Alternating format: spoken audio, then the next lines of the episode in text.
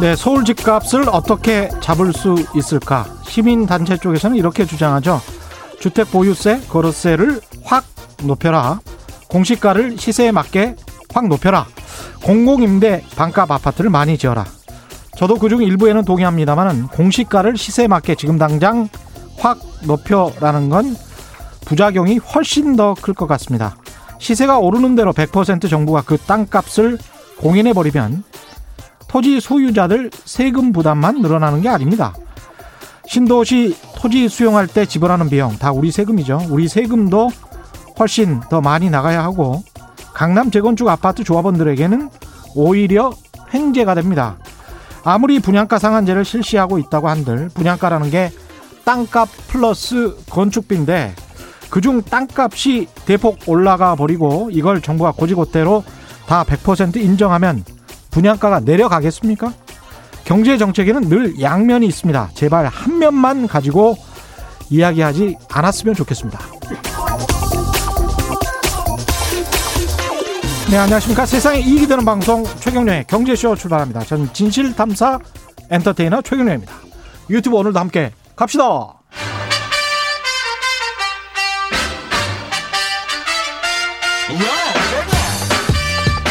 최경영이 원하는 건 오직 정의.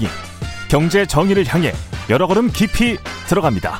최경영의 경제쇼. 네, 매주 월요일은 국내외 경제 흐름을 분석하고 실질적 투자 정보도 전해드리는 원포인트 경제 레슨 시간이죠. 이종익 이코노미스트 나오셨습니다. 안녕하십니까? 네, 안녕하십니까? 예, 그리고 노영희 변호사도 함께 나오셨습니다. 안녕하십니까? 안녕하세요. 예, 노영희 변호사 이 조합 뭐야? 뭐 이렇게 유튜브 댓글에 지금 달리고 있는데요. 오늘은 환율 이야기도 약간 하고 그다음에 옵티머스 라임 관련해서 이제 사모펀드 이야기를 좀 할 거예요. 그래서 법적인 문제가 좀 있어서 그 부분을 또 짚어주시기 위해서 노영희 변호사님 또 특별히 모셨습니다. 일단은 환율 이야기부터 하죠. 환율이 지금 원화가 되게 강세입니다. 예, 예. 원화가 굉장히 강세입니다. 그 오늘 천백사십이 원까지 내려갔으니까 예. 연중으로 가장 그 낮은 수준까지 내려갔고요. 예. 한 두 달 사이에 사십 원 정도가 하락했기 때문에 굉장히 빠른 속도로서 지금 내려오고 있습니다. 음. 어, 요인을 보면 크게 한 세 가지 정도를 꼽을 수 있는데요. 우선 보면 이제 환율이라고 하는 것이 두 나라 사이의 경제의 격차를 그 반영을 하는 거잖아요. 예. 상대적으로 우리나라 경제가 다른 데보다도 괜찮기 때문에 그렇습니다. 어. 그러니까 오이시디나 그다음에 아이엠에프처럼 이제 그 전망을 하는 기관들이 올해의 음 우리나라 경제가 전 세계적으로 주요한 나라 중에서 일 등 내지 이 등 정도 성장률이 나올 거다라고 그렇죠? 전망을 하고 있거든요. 예. 그러니까 상대적으로 우리나라 경제가 좋으니까 환율이 원화가 지금 강세가 됐다고 봐야 될 것 예. 같고요. 그다음에 이제 경제 격차뿐만 아니라 환율에 직접적인 영향을 미치는 건 이제 달러가 얼마만큼 들어오고 나가느냐 하는 음. 부분들이 굉장히 중요하지 않습니까? 예.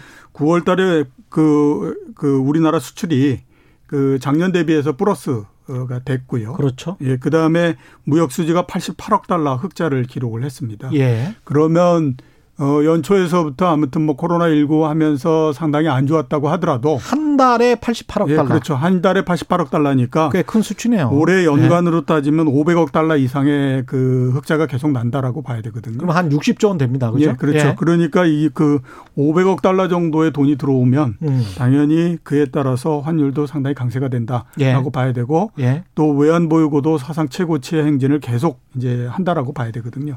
그렇기 언제 때문에. 언제 우리나라는 베네수엘라 될 까요? 베네수엘라 된다고 그렇게 이야기를 많이 하더니 제가 봤을 때는 베네수엘라 될 가능성은 없습니다. 아니 제가 그래서 너무 베네수엘라 된다고 해서 베네수엘라 채권 가격이 어느 정도나 되는지 찾아봤어요. 예. 우리나라는 유로로 할 때는 마이너스 금리로 발행을 했잖아요. 예. 근데 액면가의 팔 퍼센트 정도의 거래가 되고 있더만요. 그러니까 백 원짜리 국채를 발행을 했는데 팔 원. 팔 원에 예. 발행 저 거래가 되고 있는 거예요. 베네수엘라 같은 예. 나라는. 근데 그런 나라하고 한국을 비교한다는 게 이게 우리나라의 너무 심한 것 같아요. 진짜. 그렇죠. 우리나라의 신용등급이 예. 영국보다도 높습니다. 그렇죠. 그러면 예. 우리나라 정도의 신용등급을 갖고 있는 나라는 세계적으로 몇 나라 안 된다는 얘기가 되거든요. 예. 그렇기 때문에 당연히 베네수엘라처럼 될 가능성은 없다라고 봐야 되는 거죠. 예. 그다음에 이제 세 번째로 말씀드릴 수 있는 건 위안화가 최근에 굉장히 강세입니다. 음. 그러니까 옆에 있는 우리나라의 원화도 어, 위안화의 영향을 받아서 상당히 강세가 됐다. 이렇게 이제 말씀드릴 수 있을 것 같습니다. 예. 이 앞으로는 어떻게 될지, 그 다음에 그, 이게 계속 지속되면 예. 주식 시장은 어떻게 되는 건지 그것만 좀 짚어주십시오. 예. 앞으로는 추가적으로 좀 더 강세는 될 걸로 보이고요. 예. 어, 한 천백 원 정도까지 내려가게 되면 예. 어, 천백 원에서 천이백 원 사이에 한 백 원 정도의 폭내에서 계속 박스권을 치는 그런 형태가 될 걸로 그렇게 보입니다. 예. 앞에서 말씀드렸던 요인으로 해서 천이백 원을 뚫고 위로 올라가고 이럴 힘은 거의 없다라고 봐야 되고요. 음. 대신에 이제 밑으로 천백 원 밑으로 더 내려가고 이러는 거는 달러 약세도 어느 정도는 좀 마무리가 된 상태입니다. 예. 그러니까 이제 원, 원 달러라고 하는 것이 원화와 달러 사이에 그 이 가치를 서로 평가하는 거잖아요. 예. 거기에서 달러 약세가 끝난다라고 하는 거는 원화 약세도 원화 강세도 아주 힘있게 계속해서 진행되기는 어렵다라고 봐야 되기 때문에 예. 그런 면에서 보게 되면 천백 원에서 천이백 원 사이 정도 있다라고 봐야 되고요. 예. 그 이에 따라서 주식시장이 어떤 영향을 받을 건가 하는 음. 걸 따져보면 예. 그 환율이 주식시장에 미치는 영향은 음. 이거는 방향성이 나오질 않습니다. 아, 그렇군요. 예, 예. 예. 그런데 그 경기가 좋아지면서 그 이 그 환율이 계속해서 강세가 되면 그거는 경기 힘으로 해서 주가를 끌어올리는 역할을 하거든요. 아까 모두에 말씀하셨던 것들 상대적으로 예, 그렇죠. 여기가 예, 예, 예. 경기가 괜찮으니까. 예, 그렇죠. 예. 그런데 이제 주식은 문제가 뭐냐면 상대적이라고 하는 개념은 안 나오지 않습니까? 그렇죠. 주식에서는 절대적으로 좋아야 되는 건데 절대적 이익이 예, 올라가야죠. 그렇죠. 예. 그런 면에서 보면 원화가 좀 강세가 된다고 하더라도 음. 이번 같은 경우에 주가를 끌어올리는 힘. 이거는 음. 그렇게 강하지 않을 거다라고 보는 게 맞죠. 예, 이제 라임 옵티머스 사태에 대해서 이야기를 해봐야 될 텐데요. 일단 기초 지식부터 잘 모르니까 사람들이 예. 공모펀드라는 게 있어요. 예. 또 사모펀드라는 게 있어요. 예. 이것부터 사람들이 잘 몰라요. 예, 예. 이게 뭡니까? 그러니까 제가 말씀을 드릴까요? 예. 예, 손쉽게 말씀드리면 공모펀드는 우리가 흔히 얘기하는 펀드들입니다. 그러니까 예. 왜 뭐 미래에셋에서 무슨 펀드를 만들었니 이런 거 있지 않습니까? 예. 그런 펀드들은 대부분 다 공모펀드고요. 예. 그다음에 이제 사모펀드는 개인들끼리 모여서 만드는 펀드입니다. 그래서 음. 공모펀드는 오십 명 이상.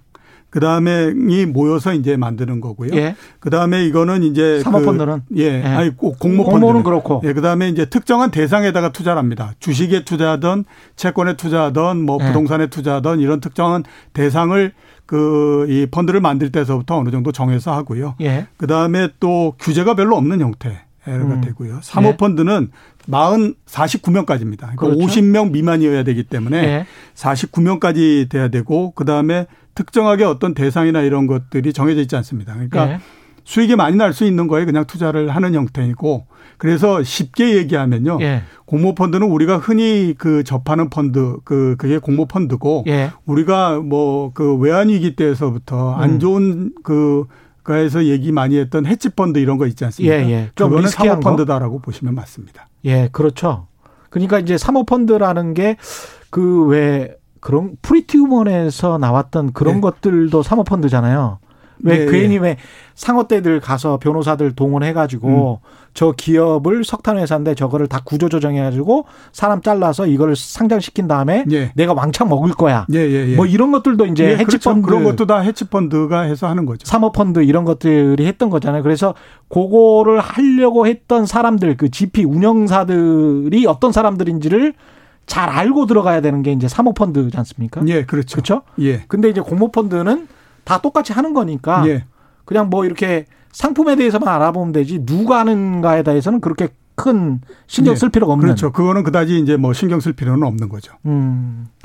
알겠습니다. 그러면 일단 라임하고 옵티머스는 이거는 각각 다른 사건 아니에요, 변호사님? 그렇죠. 라임 그렇죠? 사태하고 옵티머스는 다르죠. 근데 예. 판매를 중지하면서부터 문제가 됐다는 게 이제 공통점인 것이고 아. 라임 사태 같은 경우에는 실질적으로 어, 제대로 된 회사에 투자를 하지 못해서 부실 투자로 인해서 손실이 난 것을 속이고서 한 이천십팔 년 이후부터 사람들에게 그냥 계속해서 마치 제대로 된 투자를 하는 회사인 것처럼 연 칠 퍼센트 이상의 수익을 올릴 수 있는 회사인 것처럼 이 펀드를 판매했다는 게 문제가 되는 것이고. 와, 연 칠 퍼센트는 높네.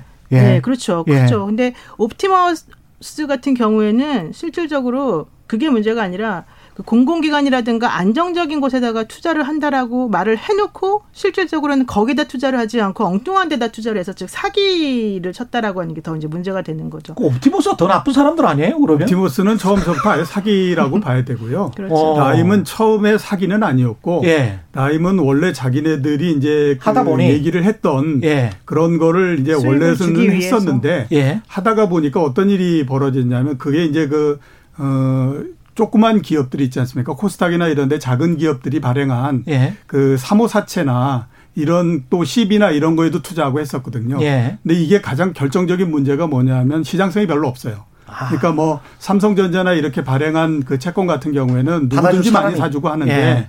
아주 조그만 기업들이 발행한 채권 이런 것들은 받아줄 사람들이 별로 없는데 예. 이게 받아줄 수는 없, 사람이 없다라고 하는 거는 환매를 하기 이거를 팔아가지고 돈을 만들 수가 없잖아요. 그런데 예. 투자한 사람들이 환매를 해달라고 하게 되면 음. 어떤 일이 벌어지냐면 시장에서 팔 수 있는 그 채권서부터 먼저 팔죠.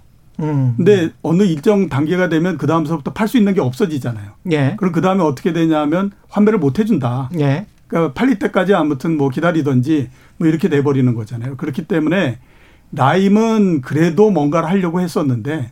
옵티머스는 아예 처음서부터 그냥 사기로 해버리고 한 거죠. 아니 근데 이렇게 공공채권에 매출채권에 투자한다 그러면 저라도 아유 공공매출채권 그걸 누가 뭐 그게 파산하거나 부도나지는 않으니까 이, 삼 퍼센트 수익 준다는데 안전하게 투자하자라고 하는 어르신들이나 이런 분들도 많이 투자했을 것 같고. 그렇죠. 퇴직금 집어넣고 뭐 이랬죠. 특히 공공기관에다가 투자한다 그러면서 삼 퍼센트 이상 준다 그러면 사실 누구라도 거기다가 투자를 하고 싶겠죠. 그 옵티머스 운영했던 사람들은 진짜 나쁜 사람들이네요, 진짜. 이렇게 생각을 하면. 처음부터 근데, 그걸, 그렇게 서류만 작성해 놓으면 감독할 수가 없는 겁니까, 이런 것들은? 옵티머스처럼 이렇게 예, 나오면? 그, 사실상 보면 감독을 하기가 좀 쉽지 않다라고 이렇게 이제 봐야 되는 거죠. 왜 이렇게 된 거예요? 그러니까 원래서부터 그 규정 자체가 그렇게 돼 있습니다. 그러니까 원래는 제일 처음에 이제 그 사모펀드를 만들 때는 예. 규정 자체가 지금 제가 좀 전에 말씀드렸던 공모펀드하고 똑같은 형태였거든요. 예. 그러니까 이제 그 규제를 어떻게 하느냐 하는 것들도 거의 비슷한 형태였었는데 이천십사 년도에 창조경제 얘기를 하지 않았습니까? 박근혜 정부 때. 아, 창조경제. 예, 예. 오랜만에 들어봐서.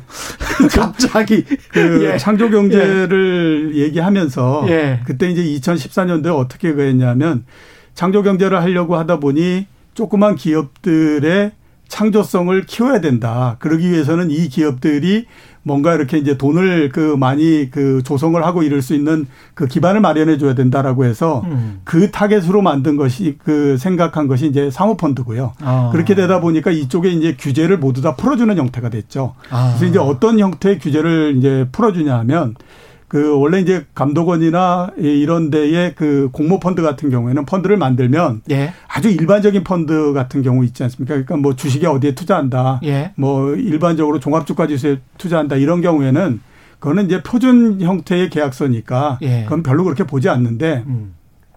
특별하게 뭐 부동산 펀드 이런 걸 만든다 그러면 그걸 심사해가지고 인증을 해줘야 되는 거거든요. 그렇죠. 예. 근데 이제 사모펀드는 그게 없습니다.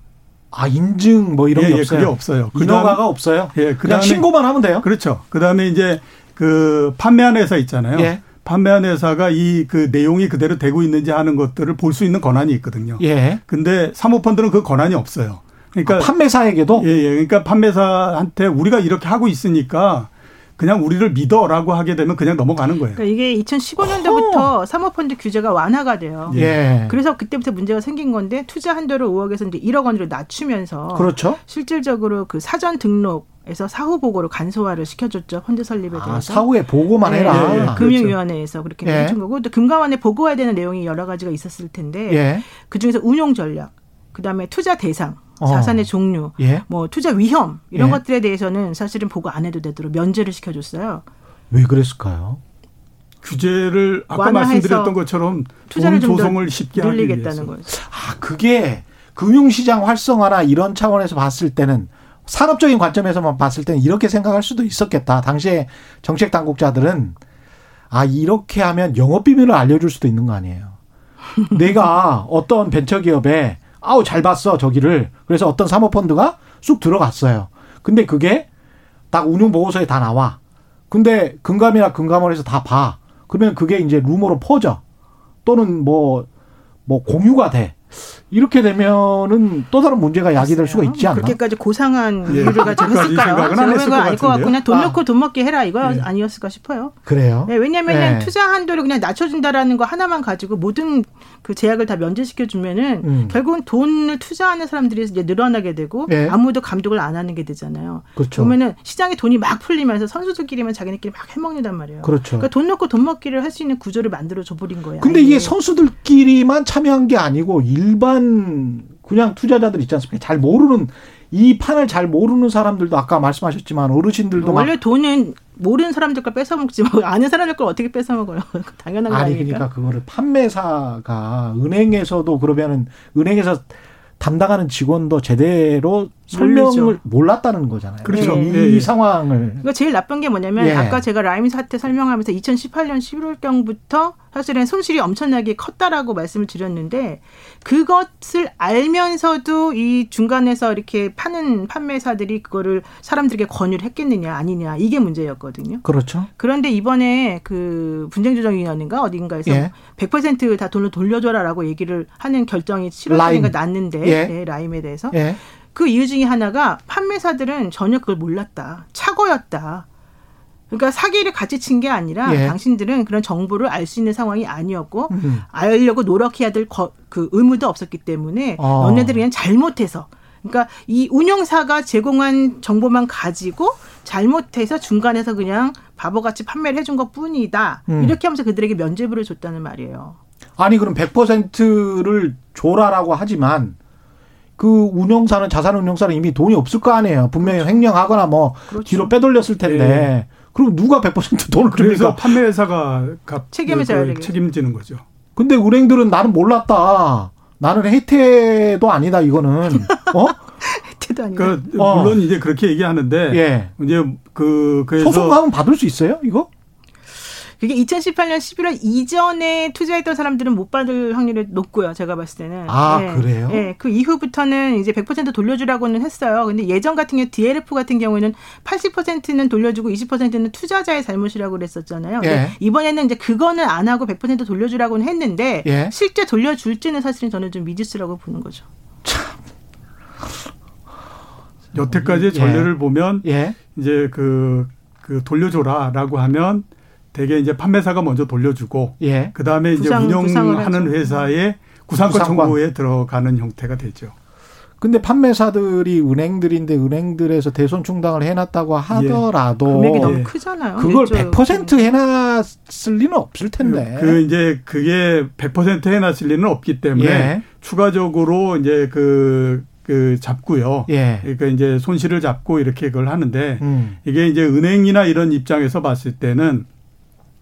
만약에 오억씩 투자하고 뭐 이렇게 되면 그 은행에서 굉장히 큰 고객이거든요. 그렇죠. 그러니까 그 사람들을 그 원래 이제 뭐 금융위에서 백 퍼센트 줘라 이렇게 했는데 예. 그거를 본인들이 덜 주고 이렇게 했을 때는 향후에 또 영업하는 데 상당히 어렵고 음. 그 신뢰도가 굉장히 떨어지기 때문에 많은 경우를 보면 이제 위에서 결정을 해 주게 되면 예. 그만큼을 이제 그 돌려주고 어, 판매사가 이제 다시 구상권 청구하는 형태로서 가는 것이 일반적인 형태이죠.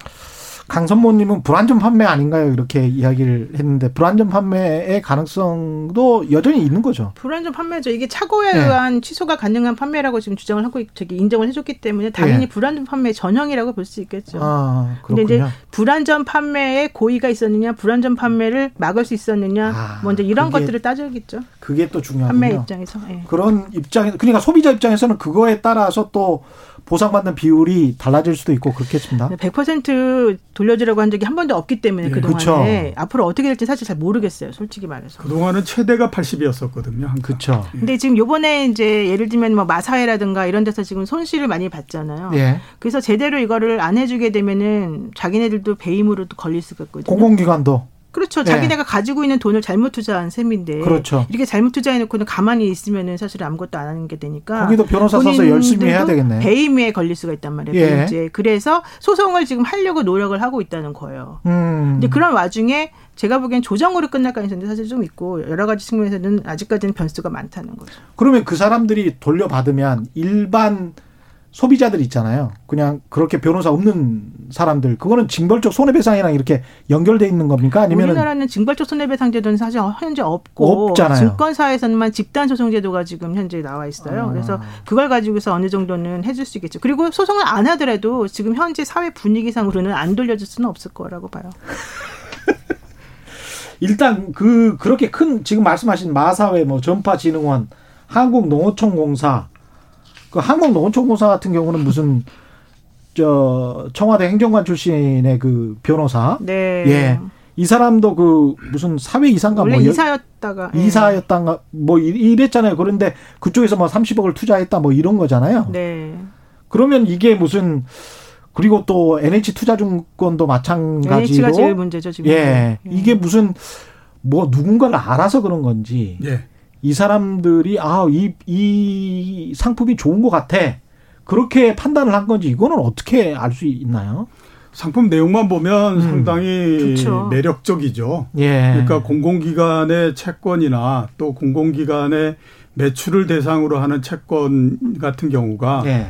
어, 뭐 사 퍼센트 이 정도의 수익이 난다라고 하게 되면 그건 어떻게 생각하면 그냥 공공기관 채권인데 그게 지금 금리가 이 퍼센트 이 정도도 안 되는데 예. 사 퍼센트에 준다는 거잖아요. 예. 그러니까 그런 면에서 봤을 때 상품만 보게 되면 굉장히 매력적이다라고 봐야 되는 거죠. 음. 그렇기 때문에 물론 이제 이 그 많은 그 기관들이 어떻게 이렇게 한 사람한테 그 한 기관들한테 이렇게 집단적으로 사기를 당할 수 있느냐. 그렇죠. 네, 이렇게 이제 따지게 되면 글쎄 뭔가 있을 수도 있어라고 하지만 그냥 네. 상품 내용만 보면 상당히 매력적이기 때문에 그 상품 내용을 믿었다라고 하게 되면 당연히 이제 뭐 그렇게 할 수도 있다라고 볼 수는 있어요. 어, 이제 그런 면들은 갖고 있, 있고요. 음. 그 다음에 또 이제 그 각 기관마다 벌 그 이게 뭐 지금 그 판매한 게 지금이 문제가 됐으니까 그렇지 문제가 되기 이전까지를 보면 이 상품에 대해서 투자하지 말아야 된다라고 하는 법적인 그 형태가 없지 않습니까? 예. 그러니까 내부적인 규정이거든요. 예. 내부 규정상 봤을 때 커다란 문제가 있거나 이러지는 않았을 거라는 생각이 들어요. 근데 이제 여기에서 하나 이제 그 우리가 그 짚어봐야 될 거는 예. 이게 위에서부터 뭐 오다가 떨어졌냐 그렇지, 안 떨어졌냐 그렇지. 하는 거의 문제가 아니라 예. 제 생각으로 가장 큰 문제는 이런 기관들은 그래도 판단할 수가 있잖아요. 예. 그러면 공공기관의 채권을 가지고 어떻게 사 퍼센트의 수익을 낼 수 있을까라고 하는 거에 대해서 계속 의심을 해봐야 되는 거거든요. 근데 이제 그런 의심이 없었다라고 하는 것이 가장 큰 문제다라고 봐야 되는 거죠. 그리고 음. 어 이게 그 위에서부터 누군가가 이렇게 해서 오다를 떨어뜨리고 이렇게 하지 않았겠느냐라고 그러니까 누군가 로비를 하고 이렇게 해서 이게 만들어지지 않았냐라고 하게 되면 이미 옵티머스도 얘기가 나온 지가 벌써 한 오, 육 개월 훨씬 넘었잖아요. 그렇습니다. 네. 그러면 그 사람이 했던 행동 자체가 법적으로 문제가 있냐 없냐를 따지는 단계가 되지 지금처럼 그 로비를 했던 사람들이 사람이 표면에 나타나지 않기는 어렵다고요. 왜냐하면 굉장히 많은 기관들이 걸려있기 때문에.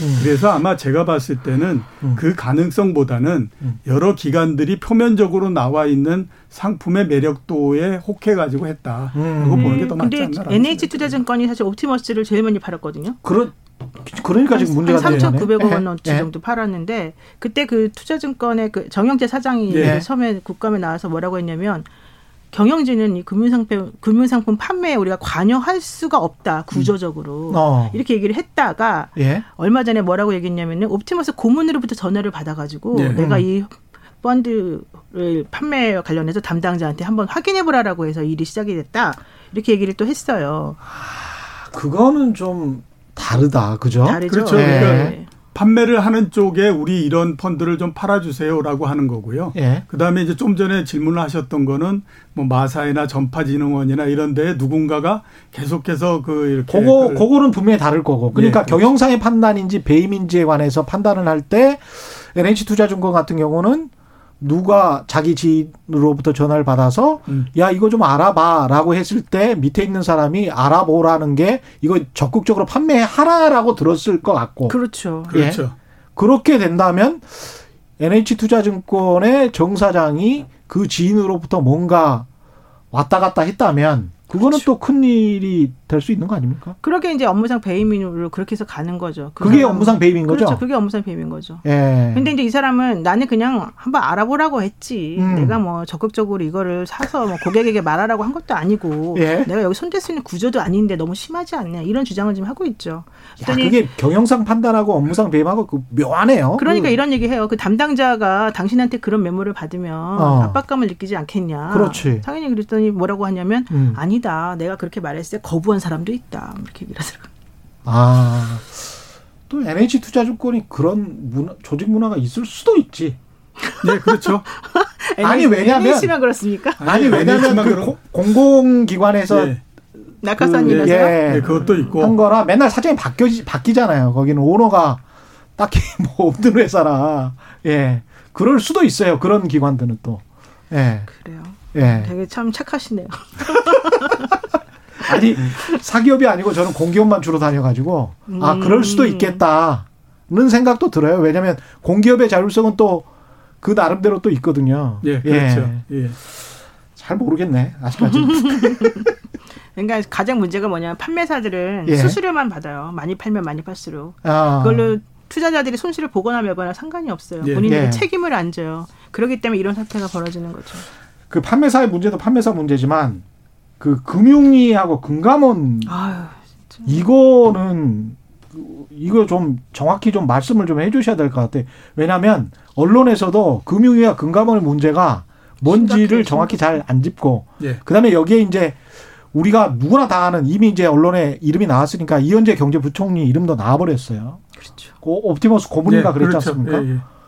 근데 경제부총리 한 사람이 자산운용사 고문을 한다는 게 저는 상식적으로 좀 저는 얼마 받았을까 너무 궁금한데 예, 너무 좀 약간 좀 부끄러운 지금 상황인 거예요. 이게 예. 그래서 이게 지금 정관이라는 이런 생각도 들고 금융 모피아 그렇죠. 이런 이야기도 지금 나오고 있고 예. 이런 구조가 사실 계속 생산될 수밖에 없는 거 아닙니까? 만약에 이게 일탈적인 사기 사건은 그렇다고 치고 만약에 금융위가 이거를 다 규제 완화해서 이거 다 괜찮아라고 한 다음에 이천십사 년, 십오 년에 그리고 난 다음에 나중에 몇 년 후에 이게 땅 터졌어요. 그리고 나서 아무도 금융위는 책임 안 져. 네. 이거는 또 무슨 상황이 그리고 이제 지금 와서는 이제 아 규제를 해야 되는 거 아닌가요? 뭐 이러고 있어요. 네. 그때는 다 규제 완화가 최고라고 해놓고. 가장 큰 잘못은 제가 보기에 금융위가 가장 큰 잘못을 했다라고 예. 볼 수 있습니다. 왜냐하면 음. 그 금융위라고 하는 거는요.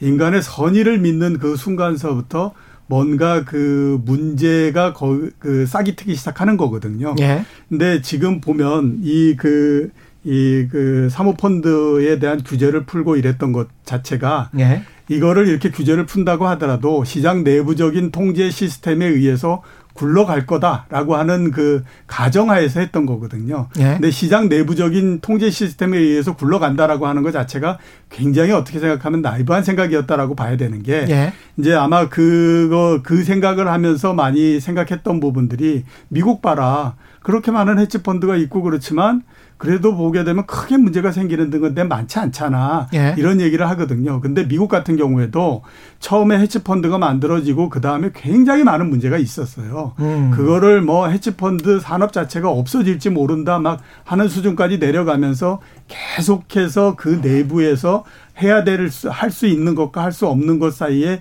라인이 그어지면서 그 안에 있는 사람들이 아 이게 해야 하지 말아야 되는 거는 여기에는 넘어가면 안 된다 이런 것에 대한 이제 내부 규율이 생긴 거거든요. 예. 근데 우리는 그거 없이 그냥 이렇게 확 풀어버린 형태가 됐잖아요. 음. 그러니까 금융위가 그런 걸 제일 먼저 푼 그 순간에 보면 이게 시간상의 문제일 뿐이지 언젠가는 한번 크게 문제가 생길 수 있다라고 예. 봐야 되는 거거든요. 그게 이제 이 보면 라임서부터 시작해서 옵티머스로 이렇게 가는 거기 때문에 음. 당연히 봤을 때 가장 큰 문제는 금융위가 이제 그걸 했다라고 봐야 되는 거고. 그렇죠. 이제 금감원 같은 경우에는 얘기를 할 수 있는 부분들이 있습니다. 우리한테 무슨 감독의 권한을 주고 감독을 못했다고 얘기를 해야 될 거 아니냐. 이제 이런 얘기를 예. 하고요. 그다음에 예. 또 하나는 보면 지금 음. 사모펀드 회사가 몇 개인 줄 아냐. 이백사십 개가 넘고 음. 사모펀드 펀드 수가 만 개가 넘는데. 만 개가 넘어요? 예, 그걸 우리가 어떻게 일일이 다 하라는 얘기냐. 일단 일 차적으로 해야 되는 거는 판매회사, 수탁사 이런 데에서 알아서 해야지. 음. 그걸 우리가 어떻게 다 그 많은 것들을 우리 인력도 한 대가 있는데 이런 얘기를 하거든요. 네, 교육권 자체 내에서 좀 걸러야 된다. 예, 그렇죠. 이제 물론 이제 감독원의 얘기도 일리는 있다라고 봐야 되지만 음. 그렇다고 하더라도 어, 한 일 년 전 정도서부터 계속해서 아, 이게 뭔가 아무튼 저 이 사모펀드가 큰 문제가 생기는 것 같다라고 얘기를 했지 않습니까? 예. 그때서부터도 뭔가 이게 계속 조사도 해보고 조치도 해보고 이렇게 해야 되는 거거든요. 예. 근데 사실상 그다지 크게 역할을 했다라고 볼 수가 없기 때문에 음. 그런 면에서 봤을 때에 감독원도 완전히 우리는 면책이다라고 음. 얘기하기는 좀 어렵다라고 봐야 되죠. 예. 그렇지만 면책되겠죠. 예, 그렇죠. 면책은 되죠, 당연히. 왜냐하면 책임을 지지 않아요. 예, 법적이나 이런 부분들에서는 당연히 면책이 될 수밖에 없는 형태이기 때문에. 이게 직무유기 뭐 이런 거밖에 사실은 걸릴 게 없어요, 그 사람들 입장에서는. 그렇죠. 그런데 예, 네. 직무유기라고 하는 것도 이미 펀드는 다 우리가 완, 규제를 완화해주기로 해가지고 그거에 맞춰가지고 행동한 것뿐이고 예. 우리 인력으로는 할 수 있는 게 하나도 없는 상황인데 예. 우리가 더 이상 뭘 어떻게 하겠습니까? 이렇게 예. 지금 질문하는 거잖아요. 그렇죠. 그럼 예, 예. 그거를 법적으로 어떻게 하겠습니까? 어. 그들은 저 위에 있는 사람들인데 예. 누가 건드려? 그냥 도덕적으로 야, 너, 어, 너희 어떻게 그럴 수 있어? 이런 정도의 비난을 받는 거죠. 그런 식으로 규제를 완화해주고 그런 법을 규제 완화한 법을 또 만든 국회의원들의 책임도 또 있을 것 같습니다. 그렇겠죠. 예, 지금처럼 이런 일이 벌어질 거라고 생각했으면 법을 안 만들었어요. 근데 생각을 왜 못했겠어요? 솔직히 말해서 그거는 바보들이나 생각 못한다 주장하겠지. 아니 솔직히 무슨 바보도 아니고 예. 그렇게. 공모펀드도 아니고 사모펀드를 그런 식으로 운영을 하면서 규제를 하나도 안 하는데 예. 어떻게 그게 사고를 안 칠 거라고 생각을 합니까? 바보, 그렇죠. 우리 같은 예. 일반인이나 별 문제 없겠지라고 음. 생각할 수 있겠지만 그들은 경제 전문가인데 그렇죠. 아니 겹겹이 규제를 해도 지금 이게 될까 말까 한 상황인데 그렇게 싹 풀어놓고는 아무 문제 없겠지라고 생각한다고요? 에이, 말도 안 돼. 그다음에 그 해외 사례나 이런 것들도 다 차용했을 거 아니에요. 그래서 해외에서 사고 난 것들이나 이런 것들도 다 봤을 텐데 예. 그러니까 뭐, 뭐, 윗선에서 뭐 이거 하란다 그러면은 그냥 또 거기에 맞는. 아까 제가 또 말씀드리지 예. 않았습니까? 그 당시의 시대 음. 분위기는 창조 경제의 그 분위기였다니까요. 이천십오 년이 중요하군요. 예. 이천십오 년에 지금 규제 완화가 많이 된 게 이제 구체적인 건데, 천오님부터 문자 소개를 좀 해드릴게요. 천오님. 그러면 돌려주는 돈은 누구 돈인가요? 만약에 돌려준다면, 왜냐면 자산운용사는 이미 옵티머스든 뭐 라임이든 돈은 별로 없는 것 같더라고요. 원래는 판매사에서는 일차적으로 돌려주고 음. 판매사는 다른 데서 이제 구상을 받아야 되는데 아까 예. 말씀하신 것처럼 구상받을 수 있는 여력이 예. 없어서 예. 안 될 것 같고요. 예. 지금 어, 전체적으로 이조지만 각 회사별로 따지게 되면 몇천억 예, 손실이거든요. 예. 그 정도를 전부 다 지금 대손 처리해가지고 할 수 있겠느냐 이제 이런 음. 문제가 남는 거겠죠. 은행이 한 해에 벌어들이는 순이익이 보통 한 일조, 이조 되잖아요. 일조, 예, 이조 예. 좀 넘죠. 아니, 이것도 징벌적 손해배상을 제대로 하면 피해액의 뭐 세 배인가 그렇다며요, 미국은. 그렇죠. 그거야 뭐 예. 법에 정하게 나름이죠. 피해 다섯 배까지 해라 이럴 수도 있는 거죠. 아, 그러면 한 팔천억 지금 소비자들이, 금융소비자들이 피해다. 근데 그러면, 그러면 다 망한대잖아요, 기업들이. 은행도 망하고 다 망하는데 그런 걸 어떻게 징벌적 손해배상제도를 어떻게 하겠다는 거예요. 그러면 잘 팔든지. 우리끼리 앉아가지고 잘 팝시다. 잘 팔든지. 네. 사분사분 하나님, 기재부 예산 독점, 검찰 수사 독점처럼 독점하는 몇 개 기관 문제가 많아요. 독점이라는 건 늘 좋지 않죠. 이것도 맞는 말씀인 것 같습니다. 아, 저는 금감원이나 이런 쪽에서 너무 잘난 척을 많이 하는 게 가장 문제인 것 같아요. 잘난 척을 많이 네, 한다. 그 사람들은 자기네들이 제일 똑똑하다고 생각하거든요. 예. 그러니까 일반적인 사람들이 얘기를 잘 듣지를 않아요. 그리고 음. 뭐든지 니네가 투자를 잘못한 거지. 니네가 제대로 알아서 했었어야 되는 거 아니냐 이렇게 얘기를 하고 자기네들은 예. 마치 모든 걸 다 예상했었는데 예. 니네들이 제대로 못해서 그랬다는 듯 우리를 혼내준다고요. 나중에 가서는. 우리를 왜 혼내? 아니 바보 같으니까. 바보같이 아, 투자가. 어, 바보가 투자했다는 거잖아요. 니네가 알아서 잘 했었어야지. 투자는 자기가 그런 식으로 따지면 거죠. 이십 년 삼십 년 동안 계속 금융시장 선진화한다고 하면서 각종 정책을 냈던 금융기관의 모피아들은 무슨 뭐 그러면 그렇게 잘했으면 금융시장 선진화가 이지, 이미 됐었어야지. 삼십 년 동안 경제관료들 하면서 다 맨날 금융시장 선진화한다고 하면서 아직까지도 안 됐잖아요. 에이, 그렇게 양심적이면 이런 일이 벌어지겠어요? 절대 안 벌어지겠어요. 그 공일일구님은 아, 조국 사모펀드는 유죄인가요?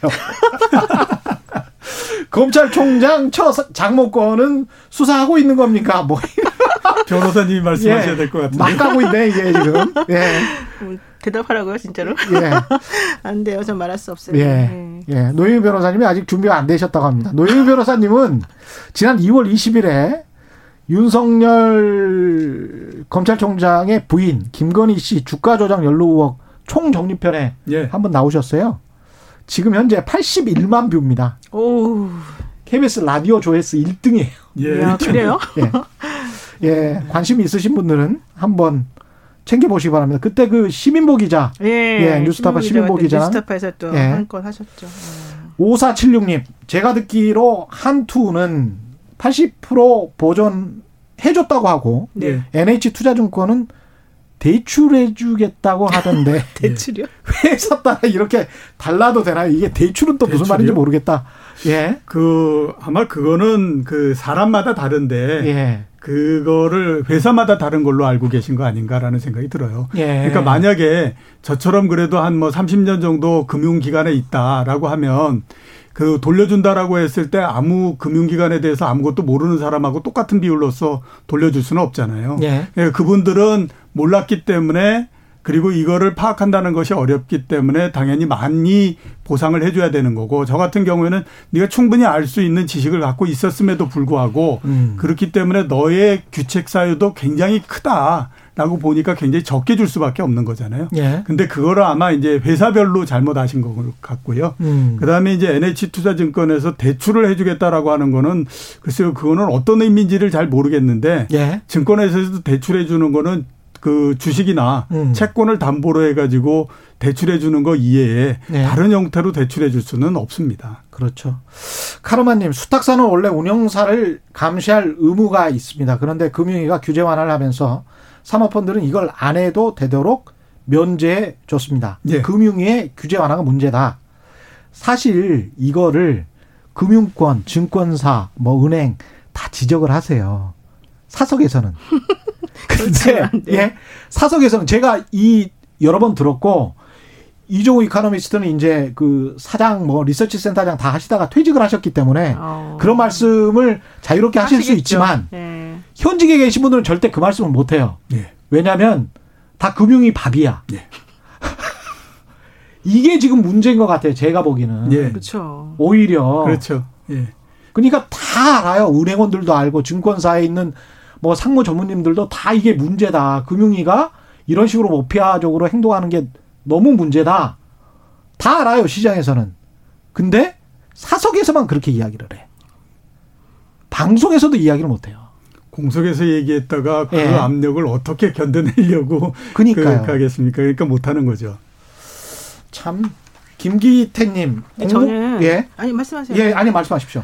저는 사실 소송을 해보면요, 은행이나 이런 그 뭐 펀드 관련된 뭐 투자증권이나 이런 데에서 잘못한 게 되게 많거든요. 투자자 잘못이라고 주장들을 하지만은 예. 그런데 사실은 그걸 입증하기가 어려워서 그들의 잘못이라는 것이 인정이 안 되는 가능성이 많지. 예. 현실적으로 그 사람들이 되게 잘못한 경우가 많아요. 서, 설명도 되게 잘못해주고 틀린 말을 준단 말이에요. 그래놓고는 예. 문제가 생기면은 내가 언제 틀린 말했냐, 네가 입증해라 이렇게 나와요.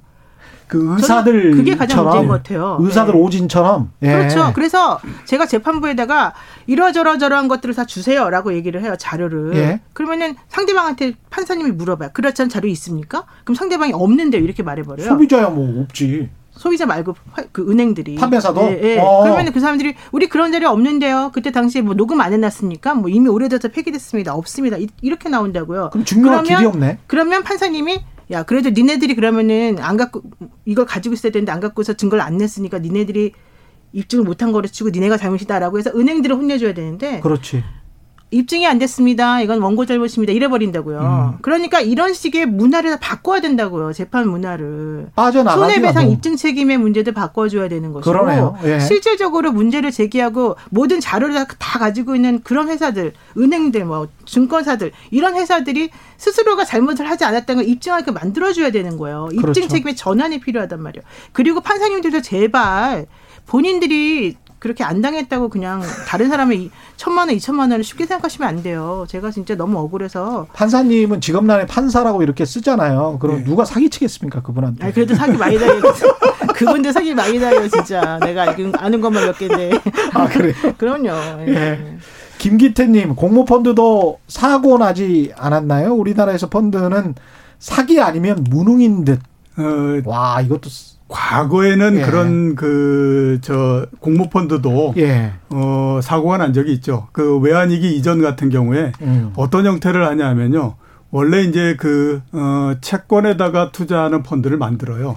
근데 실제로 채권 투자는 안 하고요. 그 돈을 모두 다 거기에다가 주식 투자를 합니다. 예. 그리고 이쪽에 이제 채권 펀드는 있는 게 없잖아요. 그러면 그냥 가상으로 우리가 이렇게 투자했다라고 하는 거를 만들어 가지고 예. 가상으로 계속 끌고 가는 거예요. 그런 음. 형태를 했었는데 지금은 이제 그 우리나라의 이제 감독 시스템이 서로 이렇게 크로스가 되기 때문에 앞에서 이제 말씀하셨던 수탁기관 이런 데에서 예.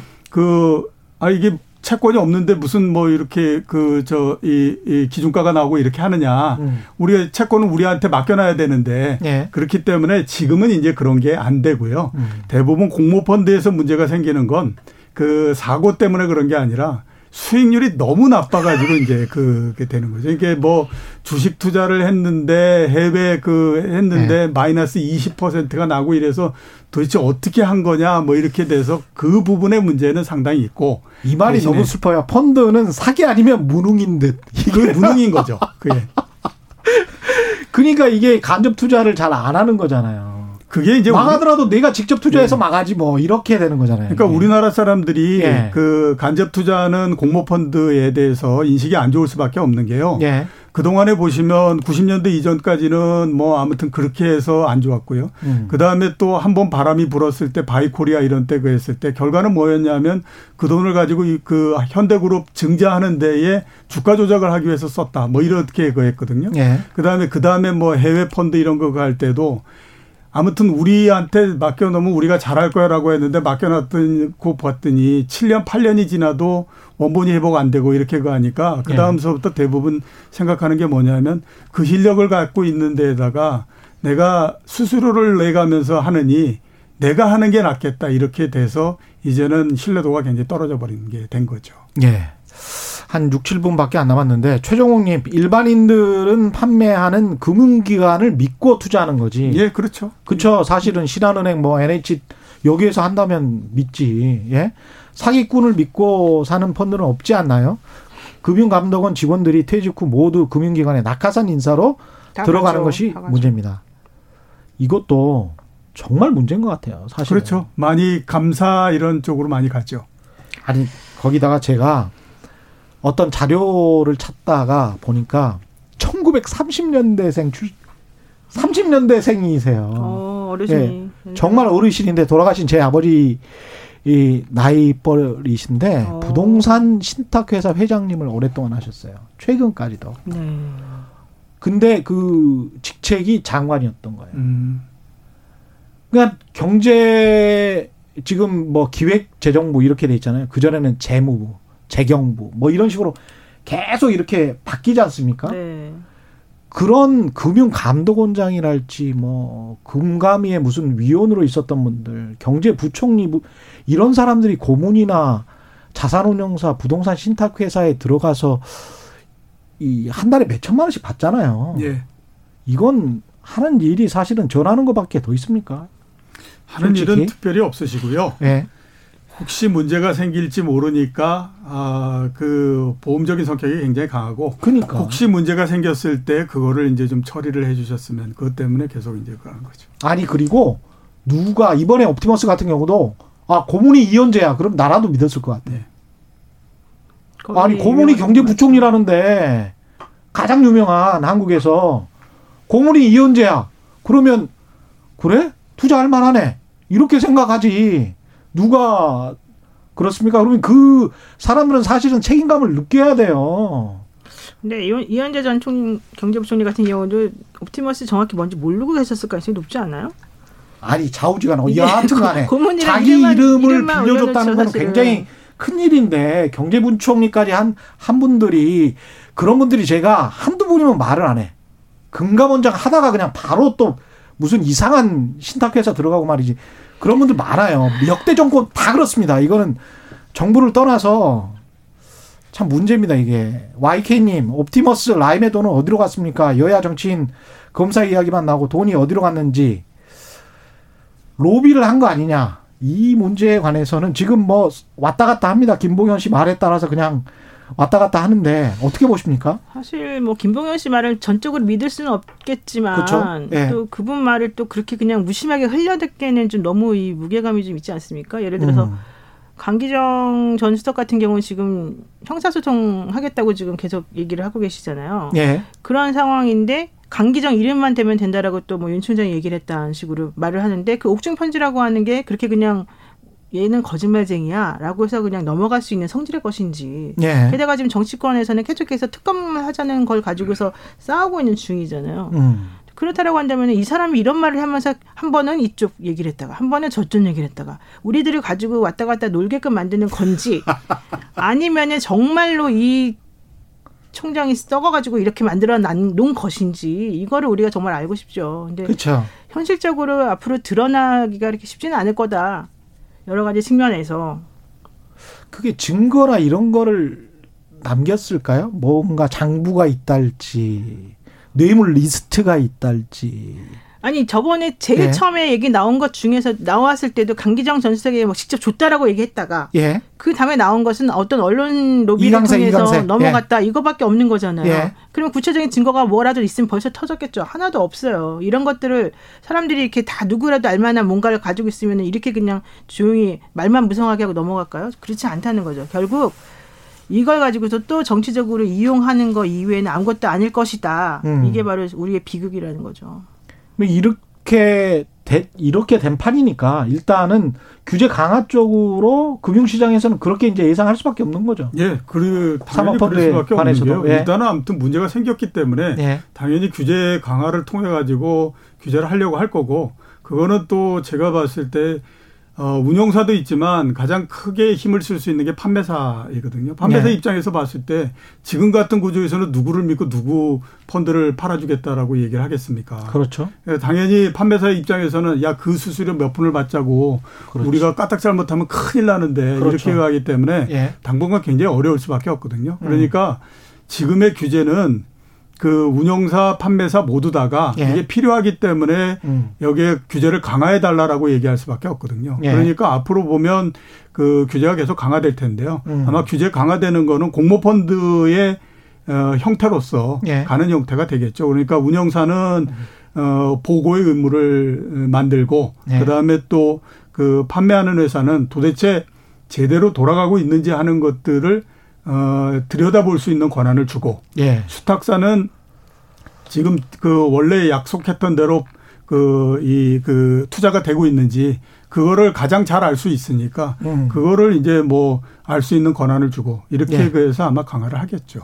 강 피디 부동산님이라는 분은 강기정이 진짜 김봉현을 고소하면 강기정 인정한다 이렇게 말씀하셨는데 고소하지 않았어요? 일단 강기정 전, 예. 전 수석은 펄펄 뛰고 있습니다. 예. 예. 예. 마지막으로 이십 초만 징벌적 손해 배상제 도입해야 되는 거 아닙니까? 이런 전반적인 상황을 보면.